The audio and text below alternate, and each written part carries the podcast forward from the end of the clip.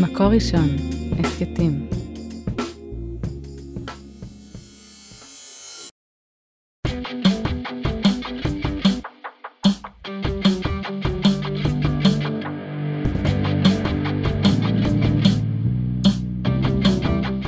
שלום לכולן וגם לכולם. אנחנו כאן היום בפרק נוסף של עסוקה. ההסכת שבו אנחנו מדברות את השיחה הפנימית שמאחורי הקלעים של עולם התעסוקה שלנו, בערוץ ראשונות של מקור ראשון.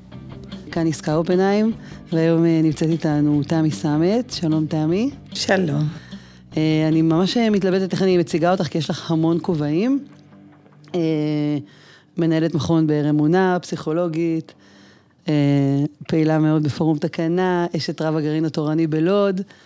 מכל הכובעים השונים שאת חובשת, מה, מה הכי מגדיר אותך בעצם? המכלול של כולם ביחד. אף אחד לא... לא באופן בלעדי, כולם ביחד מביאים צדדים שונים שלי. במכון באר אמונה התפקיד שלי הניהולי הוא במידה רבה גם מתוקף המקום המקצועי שלי כפסיכולוגית. וביום יום את מרגישה שאת יותר מתעסקת בעניינים ניהוליים או... יש לי חיי יום וחיי לילה. אוקיי, בואי, בואי תתחילי מזה. בחיי היום אני מנהלת, ובחיי הלילה אני בקליניקה. אוקיי. בקליניקה בעצם היא בלוד, איפה שאת גרה. כן. ואיך, איפה נכנסים בתפקידים הציבוריים המשמעותיים שלך? ביתר השעות הפנויות. בין לבין, ב... במגוון השעות שהן לא יום ולא לילה. לפני הכל יש שאלה שמעסיקה אותי ואני רוצה להתחיל ממנה. את לא מתראיינת, לא מכירים אותך מספיק. מי שמכיר אותך, מכיר אותך מאוד, אבל הקול שלך לא מספיק נשמע בציבוריות ויש לך המון מה להגיד. אה, למה בעצם? דבר ראשון זה כנראה כי זה מה שמתאים לי, ואני מאמינה בעשייה, בהעברת הדברים, בעשייה של הדברים. זה נכון שמאז שהכרתי אותך, לפני כבר חמש שנים. אמ, אני אומרת הרבה פעמים שלא הפכתי מטפלת שונה מהותית ממה שהייתי לפני חמש שנים כשהתחלתי לנהל את מכון באר אמונה, אבל למדתי שיווק. לדבר ולהגיד את העמדות שלך זה בהכרח שיווק? זה היום מצריך הרבה יכולות שיווקיות, כן. לא יודעת, אני ראיתי בכל ה...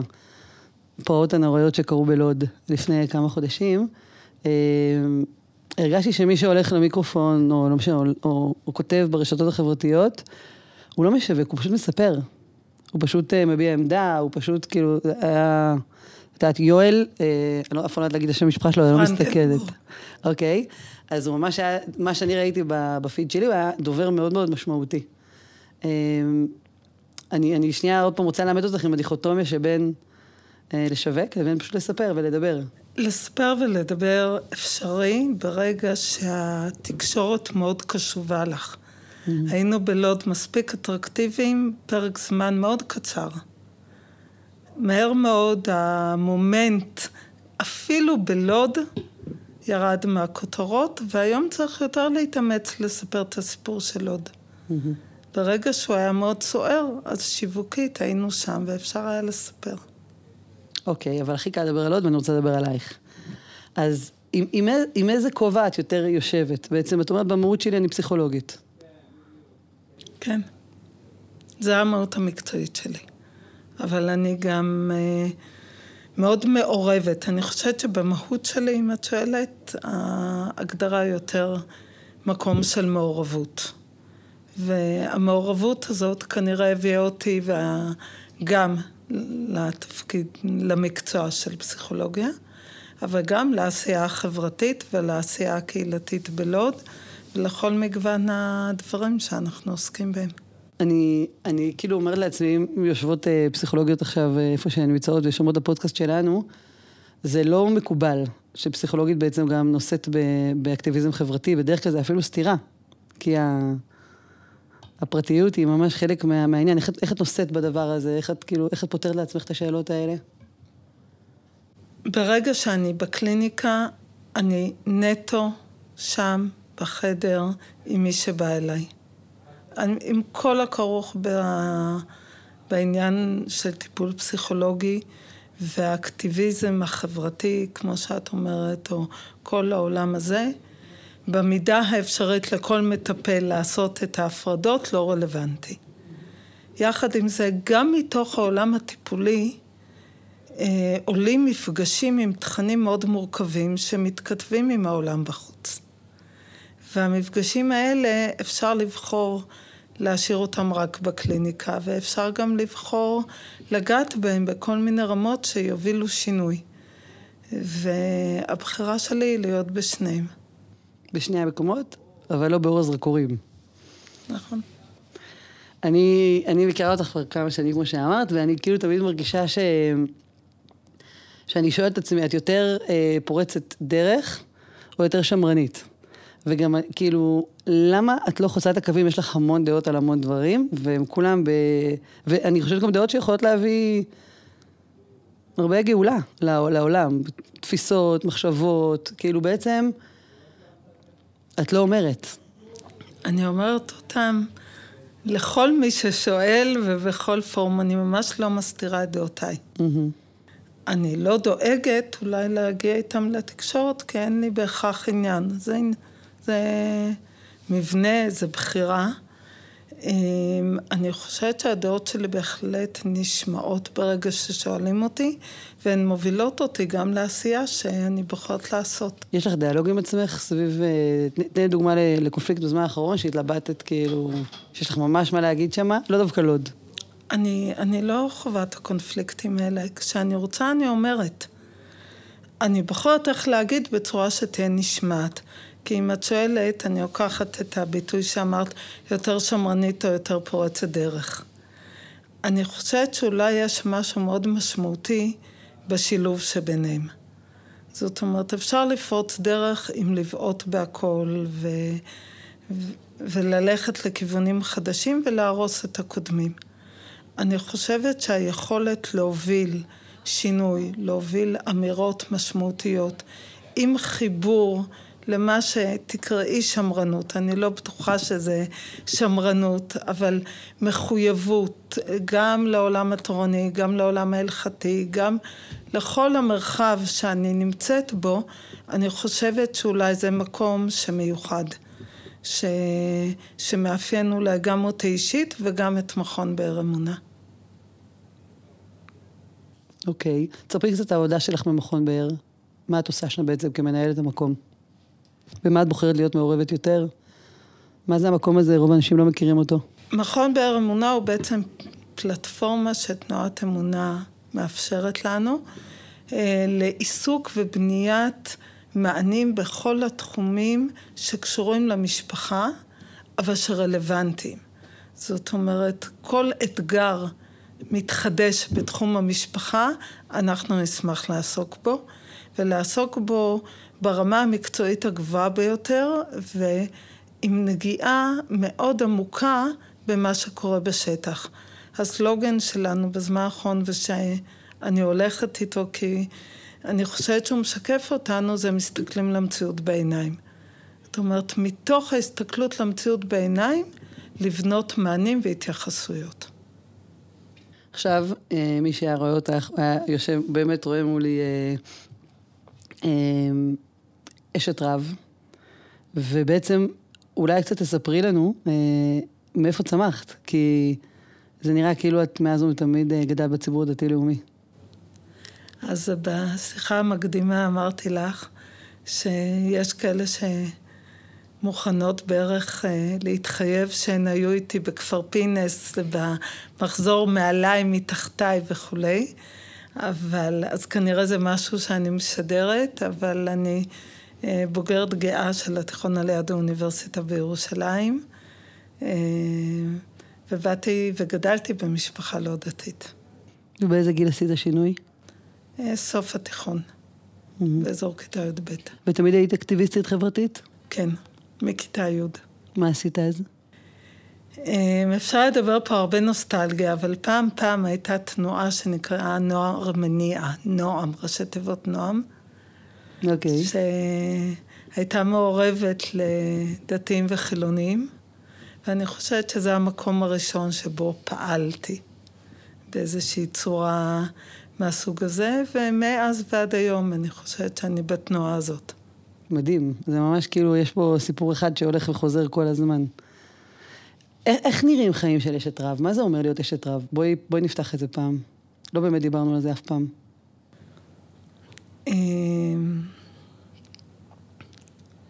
שאלה קשה, כי אני חושבת שהיא גם משתנה מ... מאחת לשנייה. מה זה עבורך? עבורי זה להיות בעיקר, דבר ראשון להיות לעזר. זאת אומרת, כי התפקיד הרבני הוא תפקיד מאתגר מאוד, שהרבה פעמים גם אה, קשה ולא תמיד מתגמל. ומבחינה זאת להיות ברקע ושותפה לחשיבות שלו ולעשייה, זה הדבר הראשון, כי אנחנו שותפים, כמו שהיינו שותפים בבחירה לעבור ללוד. והבחירה לעבור ללוד, אה, ישראל לא עבר לשם לבד. עברנו כולנו. ומבחינה זאת זה להיות אשתו של רב, זה להיות שותפה בכל המכלול. מעבר לזה יש גם תפקידים שהם יותר ייחודיים לי כאשתו, אבל זה בחירה שלי. זה בחירה שלי לעסוק יותר בתחום הקהילתי, בתחום של עזרה הדדית, בפיתוח של דברים בקהילה, כי זה הדברים שהם מדברים אל ליבי. את מגדירה את עצמך כרבנית או כאשת רב? אשת רב. מה זה המשמעות? מה זה אומר אשת רב? אשת רב זאת אומרת, אני פה לידו. אני, אני פה לידו בתפקיד, ואני לא נושאת בכתר התורה. ואת נושאת באחריות? של מה? התורנית? הקהילתית? התורנית? ודאי הק... שלא, אבל הקהילתית? הקהילתית, כן. זאת אומרת, אשת רב, זה אומר, אני נושאת באחריות הקהילתית, ולא נושאת באחריות התורנית. נכון. ניסוח מעניין. כדי להיות uh, רבנית, יש רבניות היום. הן עבדו קשה. אני את הקשה הזה עבדתי כדי להיות פסיכולוגית. ואיזה, בעצם עסוקה, אנחנו פה כדי לדבר את השיחה הפנימית של עולם התעסוקה, ובעצם את אומרת גם להיות אשת רב זה סוג של עולם תעסוקה. אמ, סמוי. סמוי, זהו, אז בואי, בואי תהפכי אותו קצת יותר גלוי. מה, מה השיחה הפנימית שיש לך שם? מה, מה, מה השאלות שעולות לך? מה ההתלבטויות? לפעמים פשוט אני מניחה שלא בא לך על כל זה. אה, ההתלבטויות הן אה, בין היתר כתוצאה מזה שהתפקיד הוא כל כך לא מוגדר. את כל הזמן מגדירה לעצמך את התפקיד. Mm-hmm. למען האמת אפשר להגיד את זה אולי על כל תפקיד, שבסוף אדם מגדיר אותו לעצמו, אבל יש גבולות גזרה. כאן התפקיד הוא מאוד אמורפי, וההגדרה היא שיח פנימי שאת צריכה לנהל עם עצמך כל הזמן. ודבר נוסף שהוא שיח לא רק של אשת רב, אבל גם של הרב, אה, הוא השיח מול המשפחה. כי אם את אומרת לפעמים לא בא לך על זה, אז אה, לנסוע לחופשה ולהתנתק לכמה ימים, זה אתגר אה, מקצועי רציני מאוד לרב. ולא תמיד הוא מתאפשר, ויש לנו ים סיפורי חופשה ש... לפני שבוע, חזר... לפני יומיים חזרת מחופשה. תני לנו סיפור לדוגמה. הסיפור, לדוגמה... על הקושי הזה להתנתק, על המחירים המשפחתיים, על ה... יש לכם בלי עין הרע משפחה ענקית. אנחנו עבדנו קשה הפעם להצליח, וברוך השם, יחסית זה הצלחנו. שאלות פה ושם. יש לנו סיפור אה, שעצרתי ככה לרגע כי התלבטתי אם להעלות אותו ואני אגיד, לפני שנתיים, אנחנו בחופשה הזאת הרגשנו פוסט-טראומטיים. לפני שנתיים נסענו לחופשה משפחתית עם כל השבט פסגת השנה. הגענו יום קודם, וביום שישי בבוקר עינה שנרב נרצחה. וואו. צמרמורת.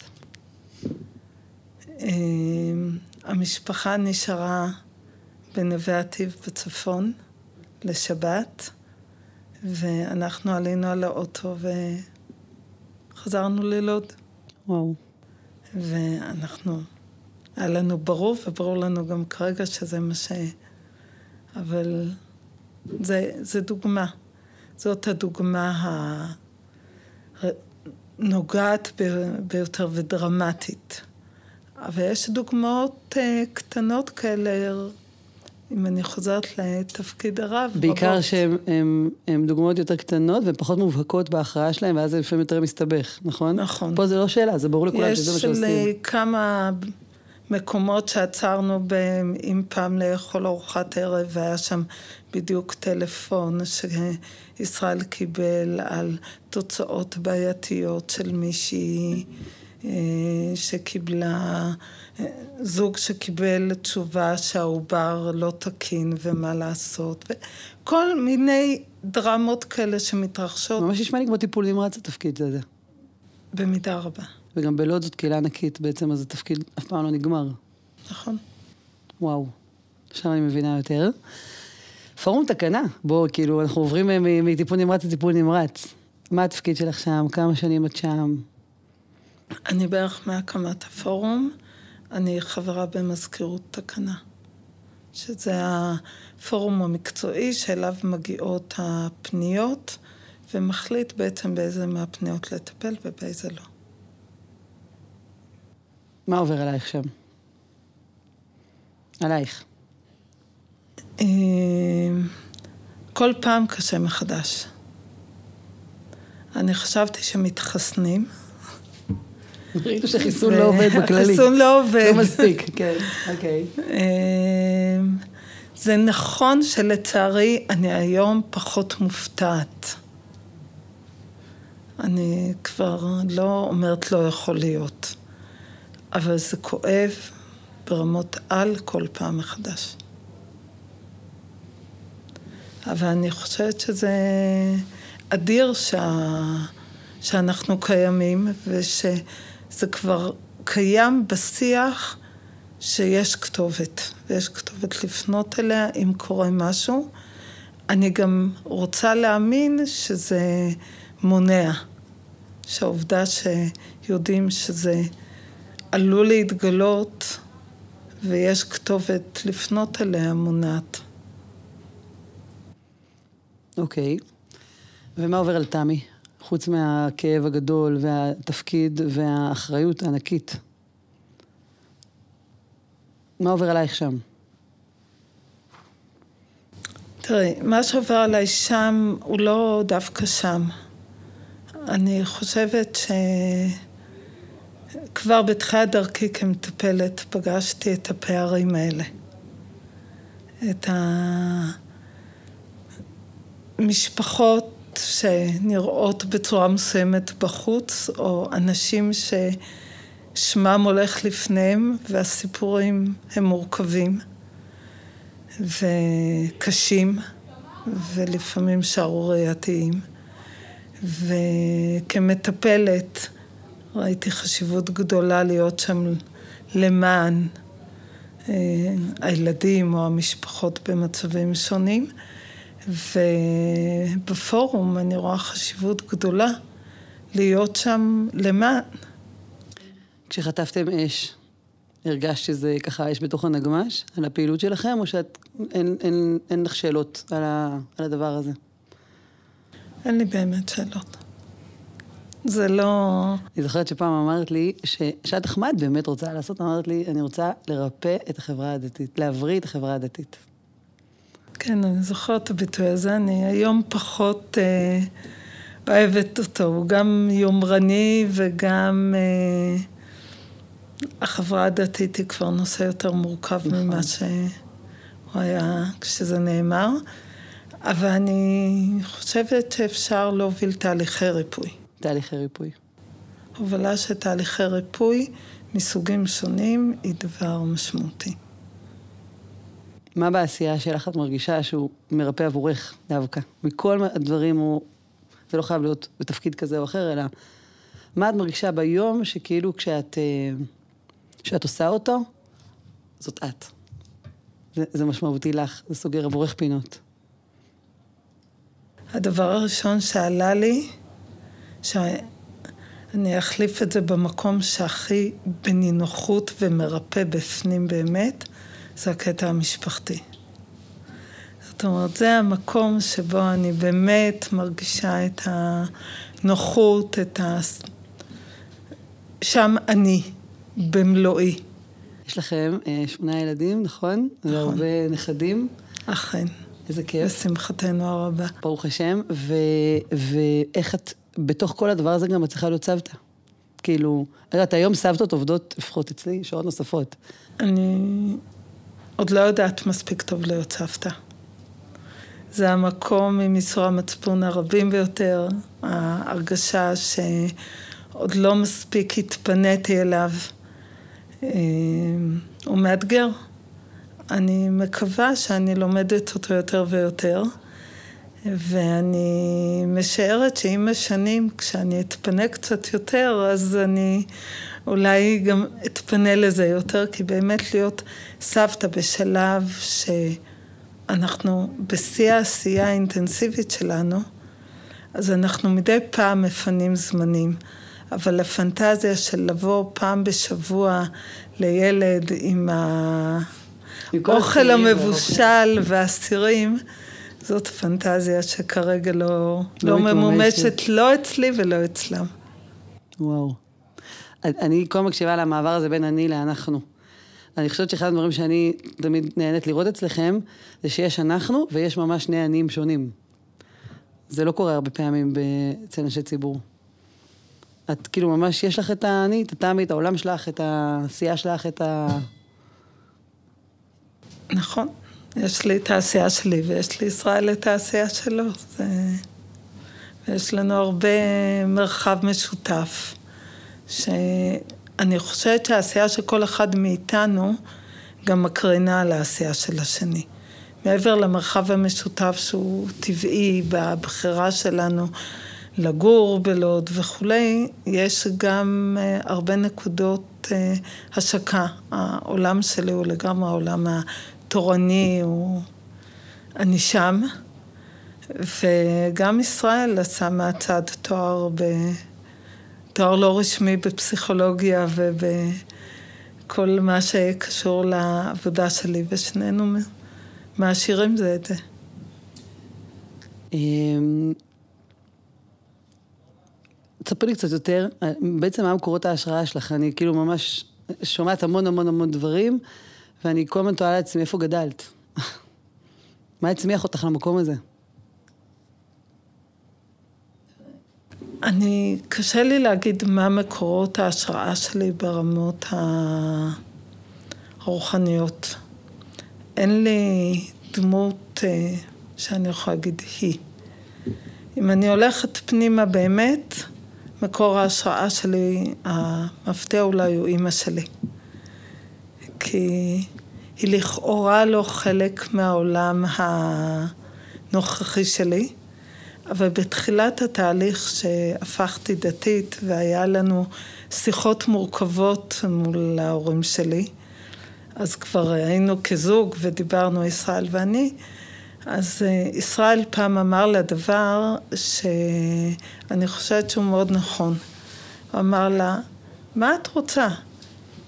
תמי פשוט לקחה את הדברים שאת גידלת אותה ומממשת אותם. ואני חושבת שזה בהרבה מובנים מאוד נכון.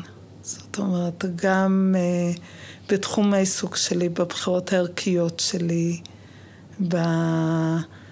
בחיי מחויבות לחברה, אלה דברים שאני חושבת שהיא מקור השראה גדול. אימא שלי עד הפנסיה הייתה, עבדה בהנהלת האוניברסיטה העברית. הייתה אחראית מדור תקציבים ועוד תפקידים בכירים באוניברסיטה, ועם צאתה לפנסיה הפכה פעילה חברתית. וואו. והייתה המתנדבת הקשישה ביותר אה, בפורום לנפגעות תקיפה מינית. כאילו אפשר אה, לקחת כל הנקודות, אוניברסיטה, הכשרה מקצועית, אה, פעילות חברתית, תקיפה מינית ו... הנהלה. הנהלה, לראות את ה... סלט שמרכיב את, ה... את הסלט שלך. תגידי, הבנות שלך, מה הן חושבות על כל מה שאת עושה? הן גאות בזה? תשאלי אותן. אני אשאל אותן, אבל עכשיו אני אשאל אותך פה, מה את חושבת שהן חושבות? אני מקווה. אני מקווה שכן. אמרה לי השבוע מישהי שהיא משפיעה על המון, היא עושה את זה משהו שמשפיע על המון המון נשים במגזר שבו היא נמצאת, ו... אבל היא לא בטוחה שהבת שלה גאה בה. אז את חושבת שהבת שלך גאה בך? אני, אני מקווה, כן. יש לנו כמה דקות עוד לדבר על כסף. על פרנסה. אני רואה את לא. האוויר יוצא לך מה... אפשר את הנושא הבא? בוא נדבר על כסף. מעניין אותך להרוויח ולעשות כסף? מה זה כסף בשבילך? אם אמא שלך הייתה מנהלת מדור תקציבים, אז בואי נמשיך את הקו. אה, זאת שאלה מורכבת, כי אני באה מדור ועולם שלא דיברו על כסף. כסף היה מילה גסה, ואנחנו עושים הכל רק למען האידיאלים, לא כדי להתפרנס. עם השנים, אני יכולה להגיד שלמדנו להתעניין יותר עם כסף. יותר קל לי אה, להתנהל עם כסף ולדבר כסף כמנהלת מכון. כלומר, קל לך לדבר על כסף, מה שלא קשור אלייך. נכון. כשזה, אבל כשמטופל בא לך לקליניקה, את אומרת לו שה, שהמפגש עולה כסף? ודאי. כשמטופל בא אליי לקליניקה, קל לי להגיד לו שזה עולה כסף, כי אני מאמינה בזה שזה חלק מהתהליך הטיפולי, ואני גם יודעת שאם זה יהיה לו מאוד קשה, אז הוא יקבל הנחה משמעותית. אז מבחינה זאת, אני יושבת בזה יותר בנוח. בלד... אני לא טובה בלדבר על שכר, על וכולי, עד היום, למרות שאני יודעת שזה לא נכון. למה זה לא נכון? אני לא גאה בזה. למה בעצם זה לא נכון? כי אני חושבת שראוי שלעבודה יהיה תגמול. אני חושבת שאנחנו חיים בעולם שהכסף חלק מהשפה שמדברים בה, וגם uh, הערכה לתפקיד נמדדת במידה רבה בכסף. וכסף גם יכול לאפשר לעשות המון דברים טובים נוספים. ואני חושבת שהעולם התורני עוד לא יודע לדבר את זה מספיק טוב, ובקטע הזה אני חלק מהעולם התורני. כשנוח לך. אוקיי, אז, אז, אז אני דווקא באה לשאול איזה, איזה תשובה את רוצה לעשות פה בהקשר הזה, כי, כי את אדם מאוד מתפתח ומאוד קשוב ומאוד משתנה, ואני באמת שואלת, כאילו, איך את הולכת לשנות את הדבר הזה? עבור עצמך קודם כל, כי יש, זה לא כמו כשאת אומרת, אמא שלי יצאה לפנסיה, אז התחילה להתנדב. אז אנחנו בעולם שבו הכל מעורבב כל כך. אני עושה את זה הפוך. מתנדבת עכשיו.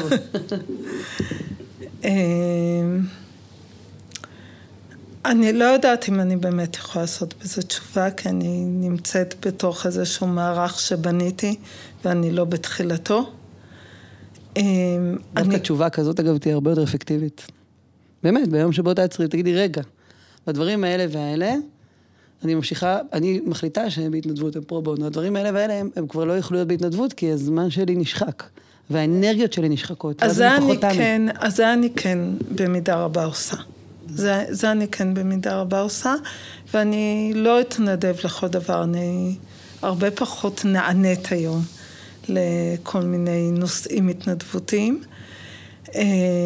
ברמה, בחלוקת הזמן אני אעשה את זה.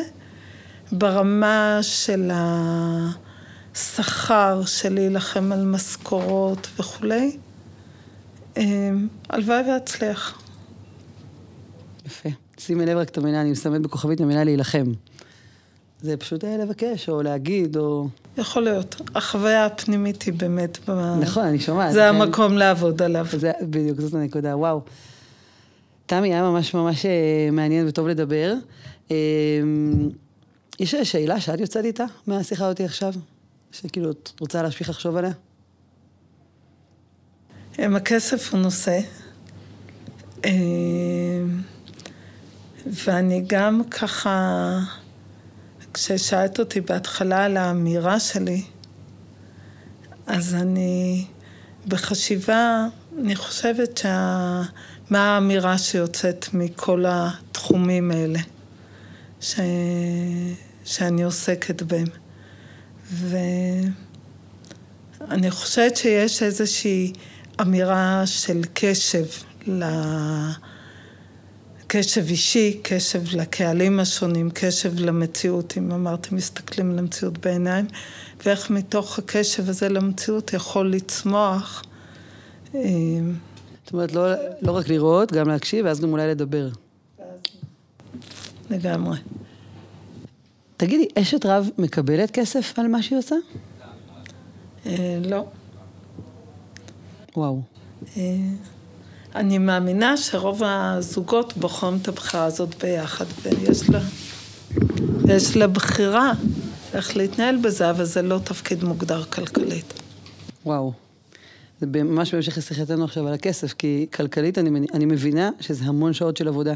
דיברנו הרבה, ואני מניחה שמי שמכיר אותך, ובוודאי גם מי שלא מכיר אותך, שואל את עצמו, אז בעצם מה האמירות שלך, תמי? מי את? מה את אומרת? מה אנחנו מפספסים שאנחנו לא שומעים אותך? אני חושבת שיש לי אמירות על תחומים רבים ונושאים שונים שכשהם עולים הן נאמרות. אולי אם אני מנסה לכלול את זה באמירה אחת, זה להיות עם מחויבות גבוהה מאוד לעולם התורה, מחויבות הלכתית מלאה, מחויבות לציבור הציוני-דתי.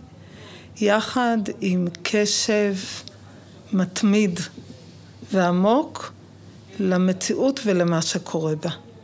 ולקולות שעולים ממנה, כשחלק מהמחויבות הוא גם להתייחס אליהם ולתת להם מענים. והתנודה בין התחומים השונים, אני חושבת שהיא חשובה. עכשיו הבנתי משהו עלייך. המענים האלה בעצם לרוב יכולים להיות בחדרי חדרים. קצת כמו, אה, כאילו, בשקט, כי בעצם יש סתירה עמוקה בין המציאות הרבה פעמים לבין העולם הדתי-רבני המוצהר. ואולי שם כפסיכולוגית את מתחברת, כי את יודעת לתת מענים כפסיכולוגית, מענים שעוקפים הרבה דברים, או מענים שמתמודדים עם המציאות. גם מענים שניתנים בחדר חדרים, אבל גם מענים שניתנים ציבורית.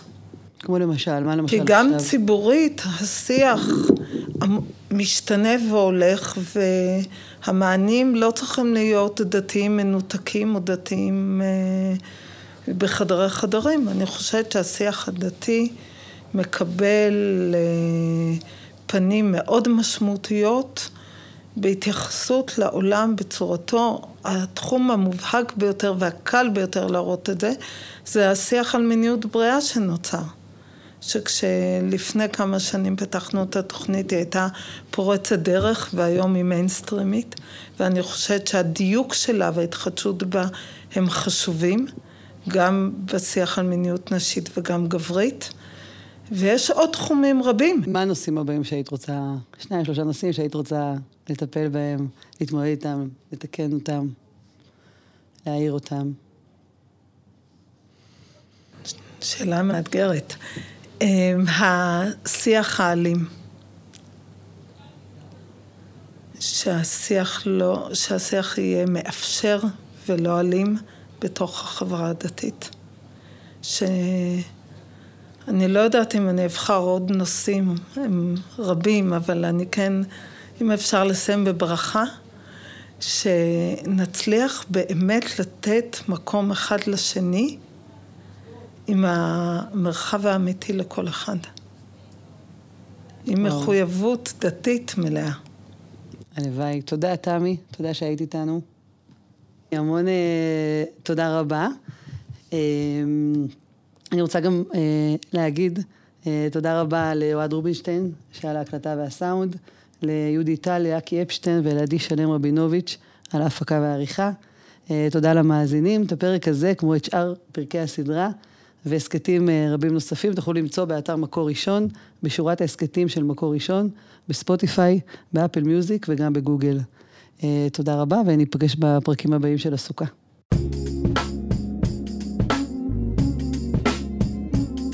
מקור ראשון, הסכתים.